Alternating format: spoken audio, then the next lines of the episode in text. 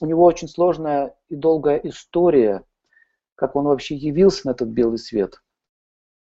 Чандра, в общем, я вам давайте вкратце расскажу. Чандра, бог Луны, э, каким-то образом у них возникла любовь с женой Юпитера, и там был целый скандал в космосе, в мире богов. В общем, пришлось даже вызывать Вишну, потому что там до оружия дошло, то есть там они все разделились на два лагеря. Одни за любовь, естественно, Купидон там был бы на этой стороне, там Венера, вот эти все вот туда. А другие за Дхарму, туда, по солнечной стороне. Вот они спорили. А Юпитера, знаете, было этого не легче, что у него жену вели из-под носа. И, к сожалению, у богов такое иногда случается, но в отличие от людей, они очень быстро исправляют э, свои ошибки. В общем, Вишну разрулил так, что подарил Чандре 27 звезд, это 27 богинь, которые спокойно пришли к нему, и он больше всех ему понравилась Рахини, он как бы считается его любимой женой, и он с этими вот прекрасными богинями звезд покинул место раздора, а жена Юпитера осталась неудел. Она была очень разгневана, обижена. В общем, Юпитер ее потихонечку забрал обратно, как-то у них мир наступил. Но случился упс. Э, дело в том, что она забеременела. И родился мальчик. Назвали они его Будха, Меркурий.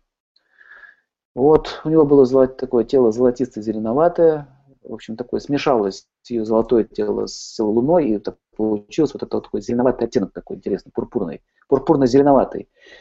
И этот мальчик отличался удивительным чувством юмора, удивительным чувством дипломатии и удивительным а, чувством такта. И он был очень разумен. Он мог умиротворить любые спорные вопросы. Он разрулил любые спорные вопросы. Он помирил Э, всех вокруг себя. И это боги заметили, что Будха владеет такими качествами. И э, слух о том, что удивительный мальчик вот родился у, вот у богини. Луна вот он тоже узнал. Он, конечно, понял, что это его ребенок. И начался вторая часть этого конфликта, дележ этого малыша.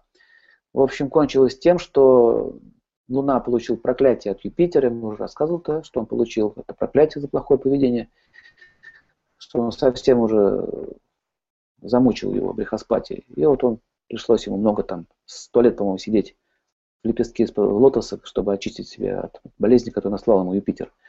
В общем, так или иначе, смотрите, э, воспитывался, воспитывался Меркурий у Юпитера, у Брехоспатия, а рожден он был все-таки от Луны. Таким образом, он получил образование Юпитера, это значит науки и все остальное. А вот эта способности так вот управлять своим менталитетом, управлять языком, речью, это он получил от Луны и от богини красноречия, как мотива. Так или иначе, смотрите, что получается. Меркурий обладает такими вот качествами. И он сейчас занимает особый пост в мире богов, он является генеральным послом. Это, знаете, как, как, у нас в ООН допустим, есть представители нашего государства, там и других государств, там, да, вот таким образом он является представителем девотов, поэтому греки его изображали с крылышками. И не просто так, они таким образом показывали его предназначение.